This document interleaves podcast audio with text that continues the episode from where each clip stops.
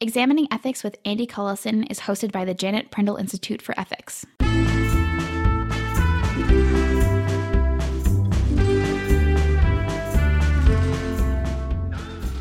Hi, I'm Sandra, one of the producers of the show, and with me is Christian, my co producer. Hi, Sandra.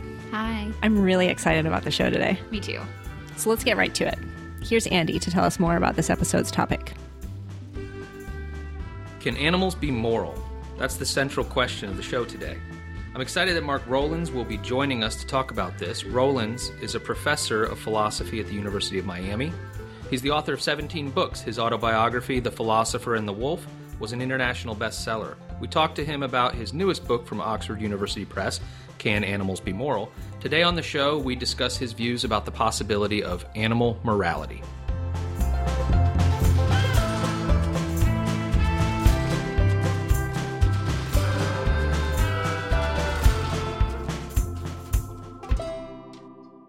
We're going to discuss the concepts of moral agents, moral patients, Immanuel Kant, motivation, responsibility. Actually, Andy, first, could we watch some really cute videos of animals on YouTube? cute animal videos on an audio podcast. That sounds like a great idea. I mean, I think it's, it's, it's, kind of ironic, actually, that YouTube is now becoming the biggest repository of, of, of, potentially moral behavior in, in animals. That's the voice of Mark Rowlands, whom we interviewed about his book, Can Animals Be Moral? He says that watching YouTube videos of animals rescuing one another is actually a pretty great way to start thinking about animal morality. When we talked to Rowlands, he was especially struck by a YouTube video of one dog rescuing another. An incredible video this morning of a hero dog that has been seen by hundreds of thousands on YouTube. Last week, the dog was caught on a surveillance camera on a busy highway in Santiago, Chile.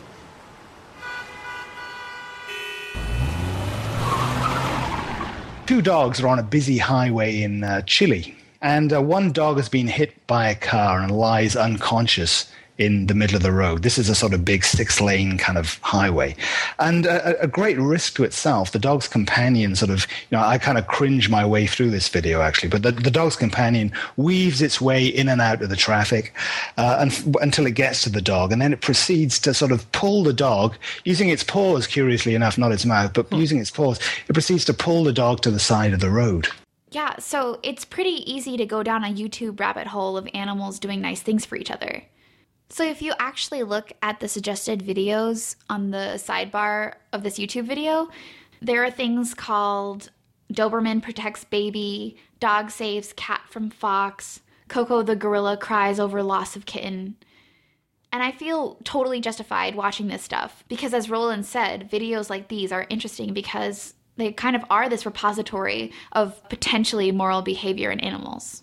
But what's interesting is that this kind of stuff doesn't just happen in these like amateur videos that you can find on YouTube. Um, Rowlands also told us about this remarkable um, group of elephants that was observed by some scientists.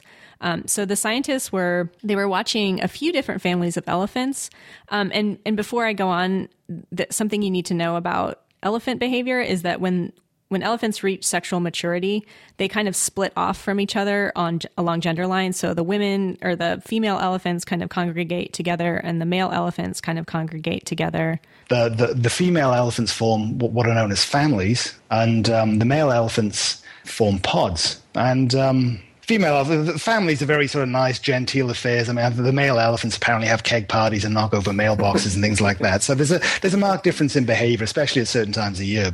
So these scientists are observing a family, or a female group of elephants. They call this particular family the First Lady's family.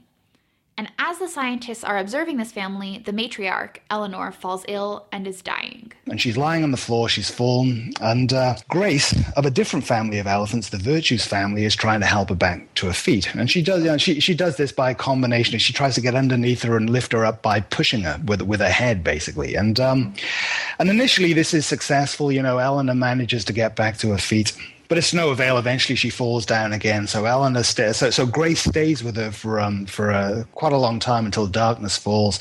The next day, they return. Grace comes with another elephant called Maui from yet another family of elephants, mm-hmm. and they both try try to get Eleanor back to her feet, but it doesn't work, and uh, and Eleanor dies shortly afterwards. Uh, this is all accompanied by a lot of uh, sort of shrieking, uh, sort of distress calls from from uh, Grace and uh, and Maui. Okay, so so what do you think? Are these animals acting morally?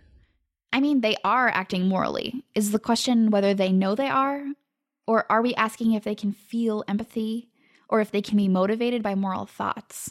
Yeah, actually, we're, we're kind of asking all of that. We're also asking, you know, if all of this is true, do animals then have some kind of a responsibility to behave morally? And, you know, if they behave morally, should they be like praised by us? Before we answer these questions, though, let's hear a bit about our sponsor.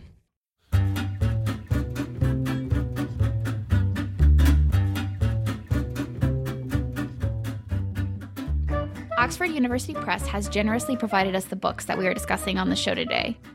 I talked to Andy, our host, about how he feels about their sponsorship. So, how excited were you when Oxford University Press wanted to sponsor our show? Uh, I was super excited about this. I was thrilled. When I was a poor grad student, my friends and I, we would go to the APA conference. That's the American Philosophical Association. And they had this book exhibit. And the book exhibit had presses from all over the world, and most of them would have a 50% off sale on the last day of the conference. And so my friends and I would get up, the only time at the conference that we would actually get up early, and we would stand in line. And I kid you not, there would be a line of like 50 to 100 people, and the place we wanted to go was the Oxford University Press book stand. Like that was where the gold was. So thanks, Oxford University Press, for thrilling our host Andy with your fantastic sales.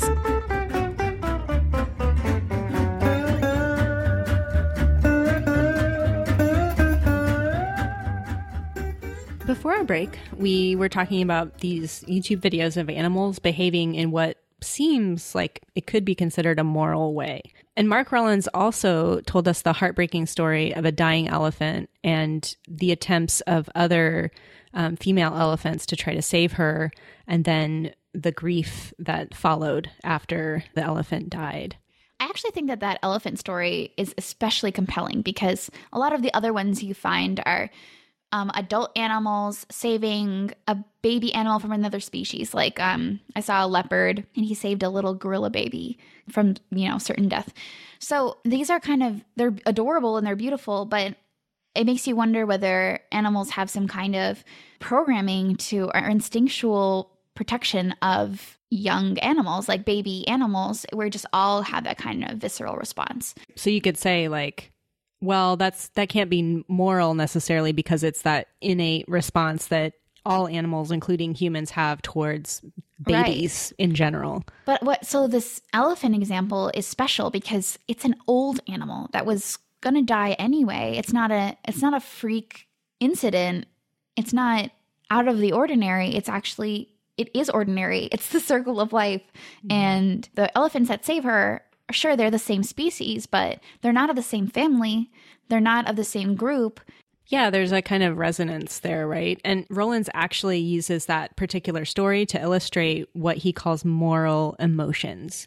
Um, so, doing things like caring for another animal outside your immediate family, making distress sounds when a fellow animal dies, and, and all of that um, could be characterized as moral emotions. But Rowlands wants to make it clear that stories like these don't necessarily prove that animals are moral. And so I, I would want to say that this behavior definitely establishes that animals can act morally.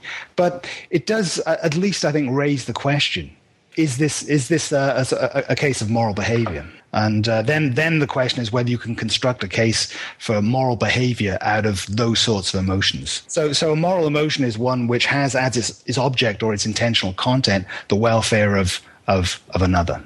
So, when we see animals exhibiting moral emotions like this, it's difficult not to praise the animal. But if animals can be praised for behavior like this, then can't they also be blamed for immoral behavior? There are actually all kinds of these insane examples of animals being put on trial and punished for their quote unquote crimes.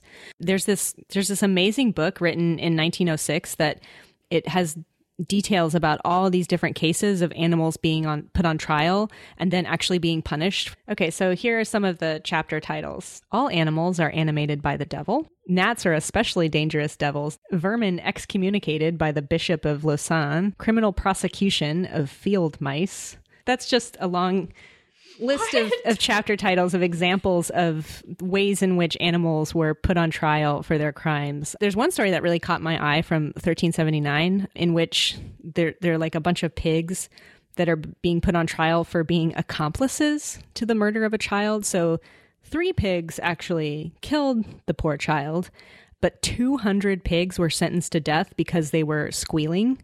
And so the judge claimed that the pigs were like rooting for what he called the murderous sows. Crazy, right? Like That's insane. there is a whole long history of humans holding animals responsible, morally speaking.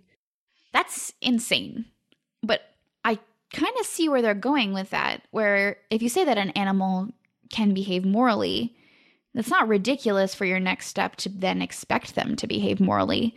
So while that does seem a little crazy, like sentencing 203 pigs to death, I kind of see how that came about. And it, it's it's weird because it's it comes out of a belief that animals can be moral, which is kind of opposite to how we feel today. Mm-hmm. Yeah, because I think today we generally agree, I hope, that, you know, animals shouldn't be put on trial, that we shouldn't necessarily even blame them for their actions because they can't really think their behavior through. Like they're not rationally thinking about these things in the same way that a human might. And and this this view, right, that animals aren't moral because they can't think things through is pretty standard in the philosophy community.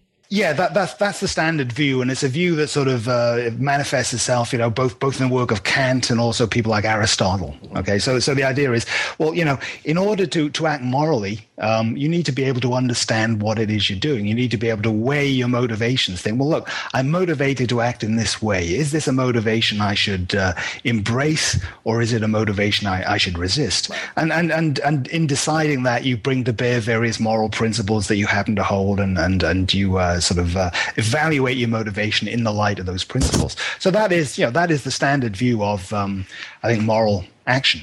So what we have here is this idea about morality that's pretty common both among the general population and philosophers. Right. Yeah. Commonly held idea is that in order to act in a moral manner in the first place, you have to be able to understand your actions. You have to be able to understand your reason for acting the way that you do. Um, and Immanuel Kant is actually responsible for popularizing this idea. So he's got this fairly famous saying ought implies can. The idea goes like this, and I think it's a respectable idea in itself. I don't think it works in the end, but it's, it's, it's, it's quite plausible. In order for a motivation to be a moral one, it must exert what we, what we might call a normative grip on you. That is, it must be, the, for a motivation to be moral, it must be the sort of thing you, um, you should do or you shouldn't do, you ought to do or you ought not to do.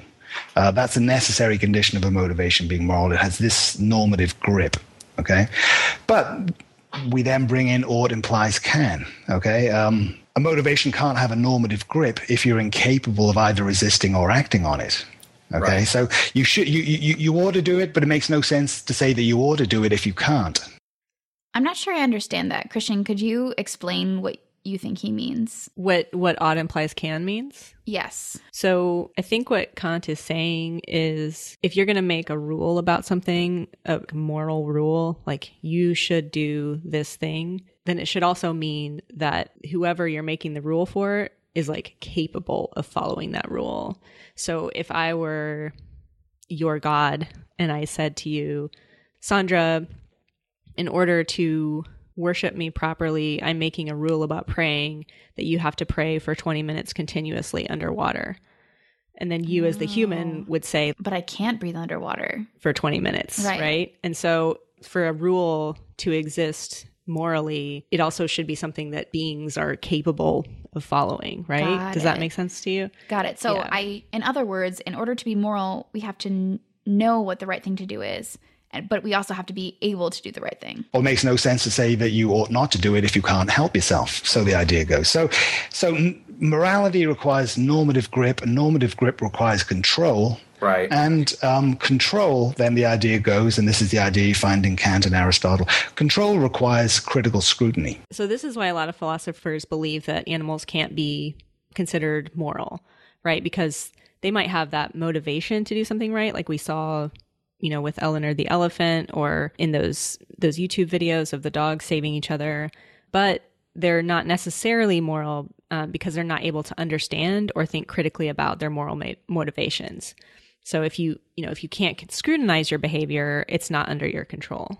Because the picture is this. I mean, so someone who just has motivations and doesn't scrutinize them is like is, is at the mercy of their motivations. They're like this cork, right, bobbing around on the seas of motivation. They're pushed this way and that. But the ability to critically scrutinize the motivate your, your, your, motivations raises you above the sea. Now you can sort of look down it and see which way you should go and things like that. But but we never get out. The, the, my argument then is we never really get out of the sea of motivations. Okay, the critical scrutiny is inside that sea as well. So the idea that scrutiny itself gives you control is a very questionable one. So basically, all people and animals are corks bobbing in this sea of motivations, and they have no ability to influence their direction of movement. They're all at the mercy of waves and the movement around them that's kind of directing them. Right. And that's kind of a metaphor for your environment influencing your decisions and your movements. So everybody accepts that animals are in this sea. They're just corks bobbing along. They can't control their own actions. But what Mark is saying is different is that humans, they too are just corks bobbing along right next to the animals. And the ability to think about your actions doesn't mean that you have power over your actions. He argues people are just as influenced by their environment as any other animal.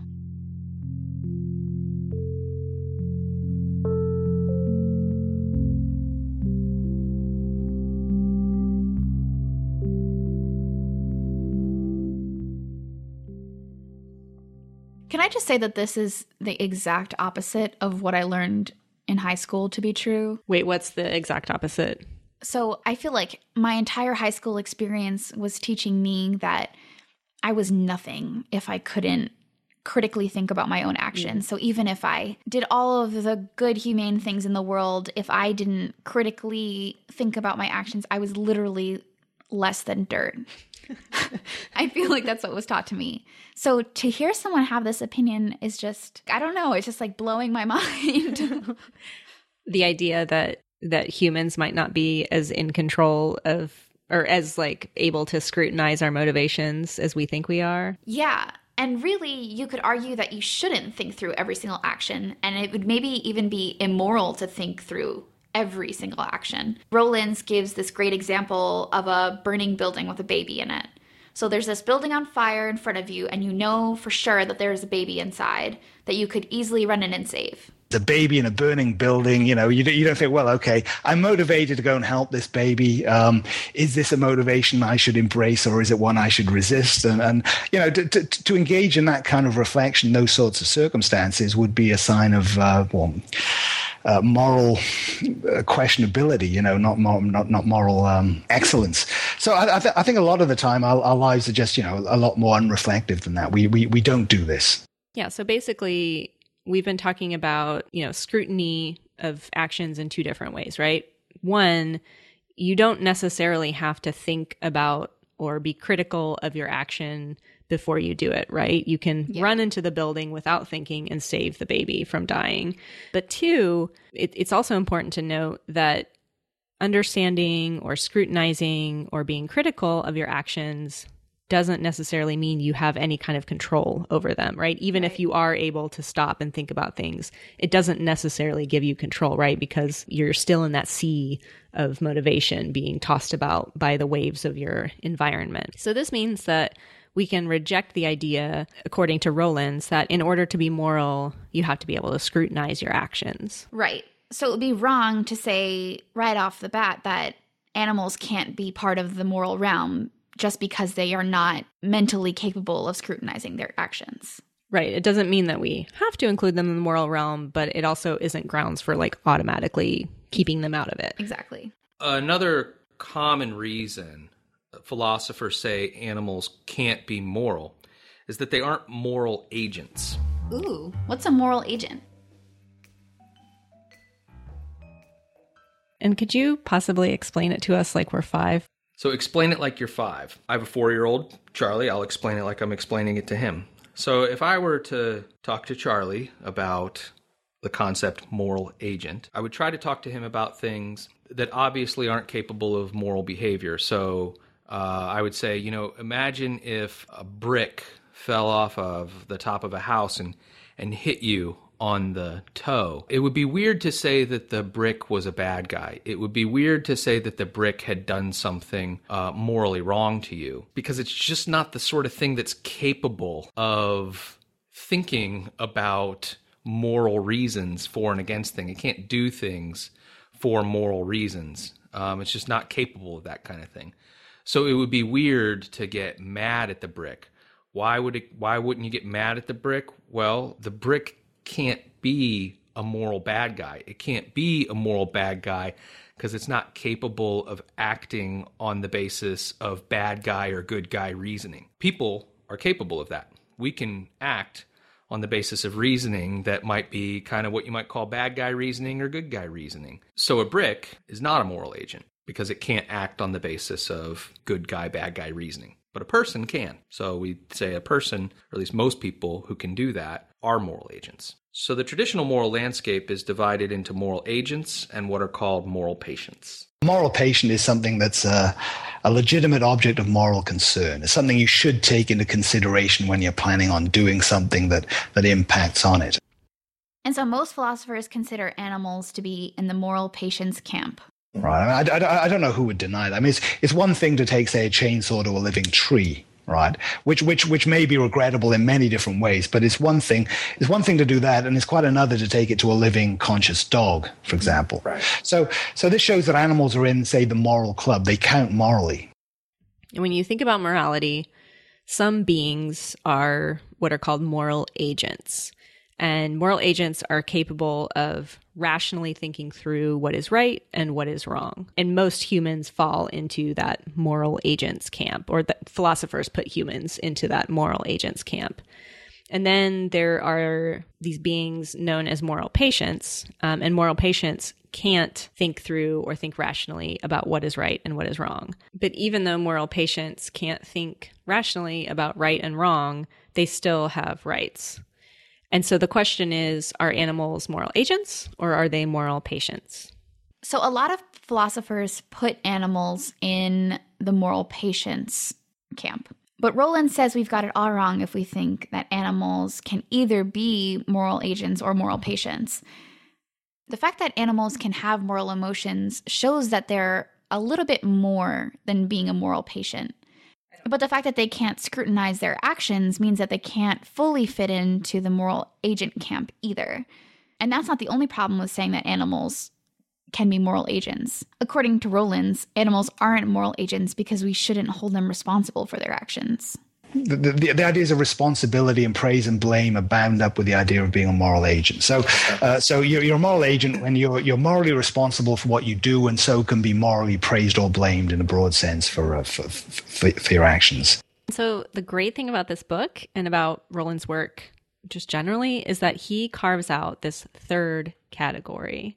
What I was trying to do in in in that book was. Um, carve out a, a, sort of third category, the category of the moral subject, which is distinct from both the category of moral agent and moral patient. Think instead of thinking of a rigid distinction between agents and, and, and subjects, think instead of sort of positions on a spectrum that the greater the greater a creature understands what's required in a particular situation, then the greater that creature can be either praised or blamed for. Uh, I think animals, you know, just as a matter of empirical fact, cluster towards one end of um, of, of, of of the spectrum, and and and adult normal adult humans tend to cluster towards the other end.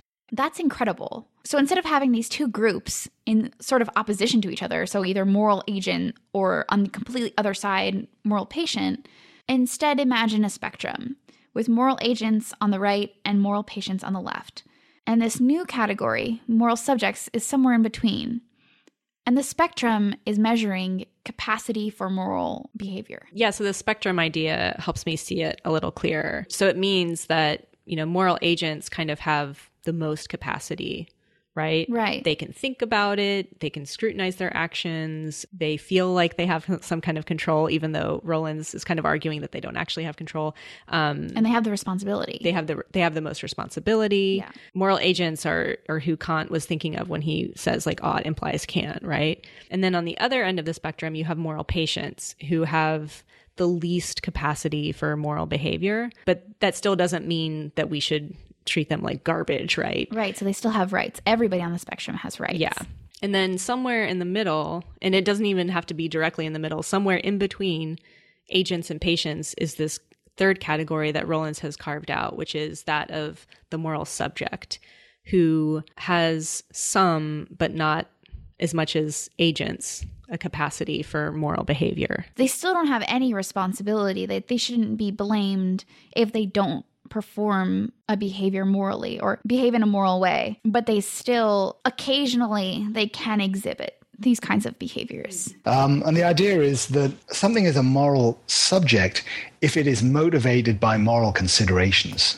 And so, on the face of it, it, it, it should be that the category of the moral subject is distinct from the category of the moral agent as much as the concept of motivation is distinct from the concept of responsibility.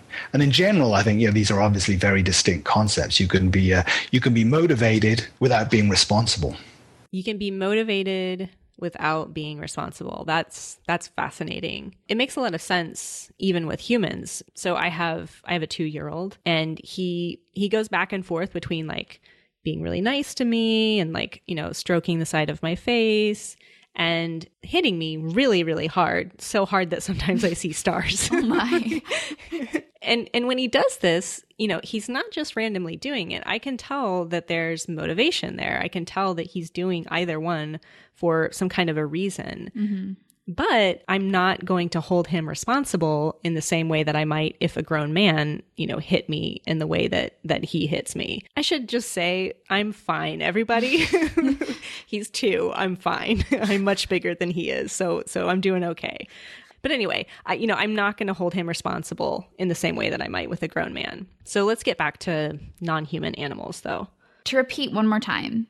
So we have this new category of moral subjects that is a useful way of describing animals, but aside from being a useful way to describe something in moral terms, why does this matter? I actually asked him that very question. If animals aren't moral agents, so they're not subject to praise and blame, they're just, in your words, moral subjects, then why does it matter to us and our actions concerning them? How, how would it affect our obligations to them if they can act morally? Yeah, no, it's it's it's it's it's, it's a good and it's a tricky question. I mean, and I have to be very very clear because I've been misunderstood on this before um, in various ways. So so let me first make it clear, right, that. The vast majority of the moral entitlements that animals have stem from the fact that they're moral patients. They're, they're, they're capable of feeling, you know, c- capable of suffering and enjoying life. And uh, therefore, it's, it's incumbent upon us, morally incumbent, to take them into consideration when we do things that impact on them, ver- impact on their welfare in various ways. So the vast, vast majority of the moral entitlements animals have stem from the fact that they're moral patients, and the issue of moral agents and moral subjects doesn't come into the picture. Now, sometimes you hear people who, who, like slogans saying things like, you know, well, no rights without responsibilities. But I mean, when you think about that for a moment, that, that's just insane. Um, babies don't then have rights. For example, young children don't have rights, and so on. Um, babies and young children are moral patients, but they're not moral agents. And uh, the rights and the, enti- the moral entitlements they have stem from their being moral patients. Okay, and that I think is true in the vast majority of. Uh, in the in the case of the vast majority of entitlements animals have, that is because they're moral patients. But I, I think that the, the idea of a moral subject does add probably something to to the picture, relatively minor, ver- relatively subtle, but it does add something to the picture. And um, if if we accept the distinction between moral patients, moral subjects, and moral agents, we have to conceptually modify uh, the way we think about praise. We, the, the distinction between moral, I could put it this way, the distinction between moral agents and moral subjects make, is, is going to force, I think, a distinction between what we might call praise, moral praise, and moral respect, where the idea is that praise is uh, appropriate only to moral agents, or blame being the converse, whereas there's a kind of respect that goes with um, being a moral subject, mm-hmm. which is different from the sort of entitlements animals have because they're they're, they're moral patients. It's a kind of respect that that's a, that should be accorded them because they're they're moral subjects. Okay, so let's make sure we're we're getting this because animals are definitely moral patients. They get some entitlements from that. So in traditional philosophy, you get certain entitlements, and if you're a moral agent, you get entitlements plus you can get praise for your moral actions. So basically, if you are responsible for doing something moral and then you do it, you can then be praised for doing it. Right. And you know, as we've already discussed, it's it's really silly to try to blame animals for their moral actions, right? right? If you can't be blamed for your morality, you also can't really be praised for it, right? But I think, you know, this third category of moral subjects kind of opens up a realm that's not necessarily praise, but might be something closer to respect for their morality.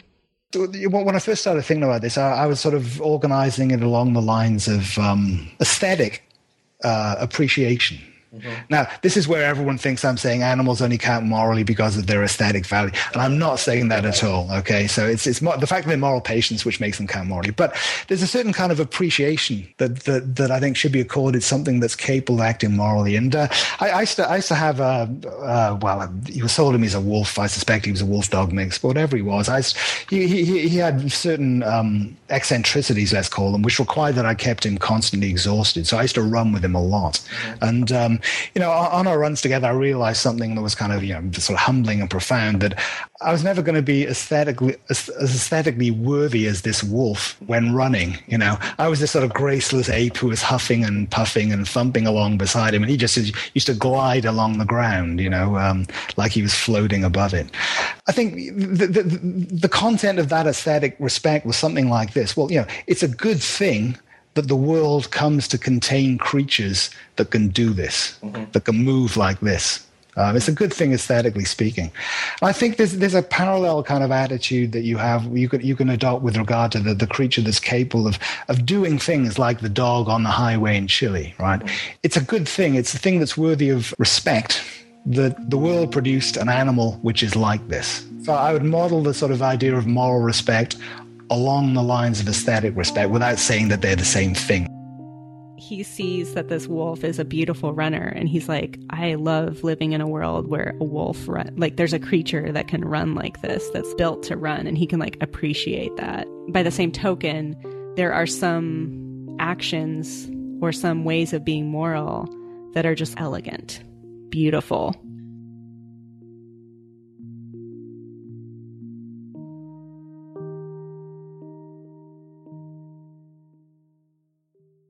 So we can see that sometimes babies and children can be moral, but we don't really expect them to be. And it would be insane to remove their rights just because they can't make the decision to behave morally. That's the same thing for animals. It's worth noting just how radical the idea that animals can be moral is in philosophy philosophers have said, you know, very strange things. You know, ever since Descartes came along and said animals, you know, can't think, arguably can't feel, depending on how you, you interpret Descartes. Um, Donald Davidson, for example, very, very good philosopher, thought animals couldn't believe anything. Peter Carruthers uh, argued not, you know, in, in the recent past that animals weren't even conscious. These are very, very strange, uh, uh, I think grotesquely, you know, implausible claims. It's it's radical in the sense that it attributes a lot to animals that philosophers historically might not attribute to animals. Most people might think that animals deserve a little bit of moral concern because they can feel pain. If animals can be moral, then you might think we have a new, different reason for taking the interests of animals into account. So that's one reason to care about the question. But there's an even simpler reason to care about the question and Rowlands summarizes that quite nicely. Eh, let's suppose for a second that animals can be moral. They can act for moral reasons or their behavior can be characterized as moral. Then this is, you know, if this claim is true, then it's true, and, and, and true claims are things that philosophers should, should, be, uh, should be interested in.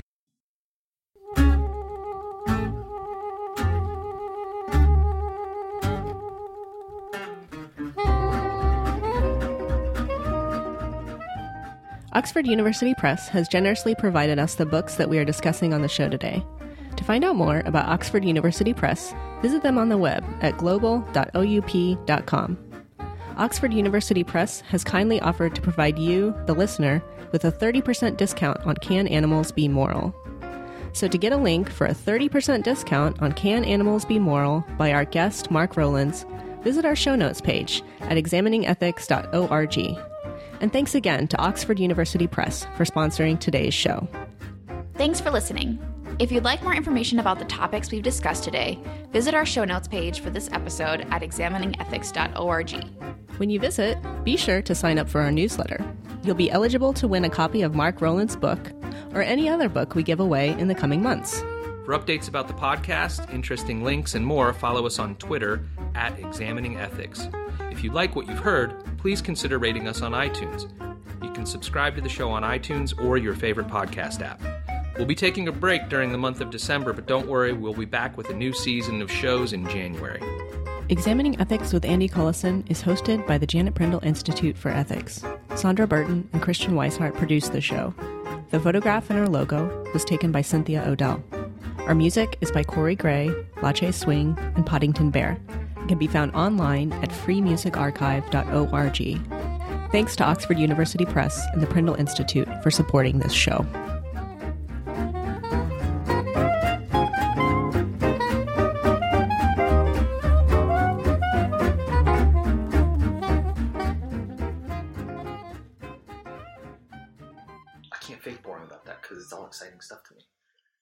Like moral agents? Andy. It's awesome. Oh, moral patients? Hell yes.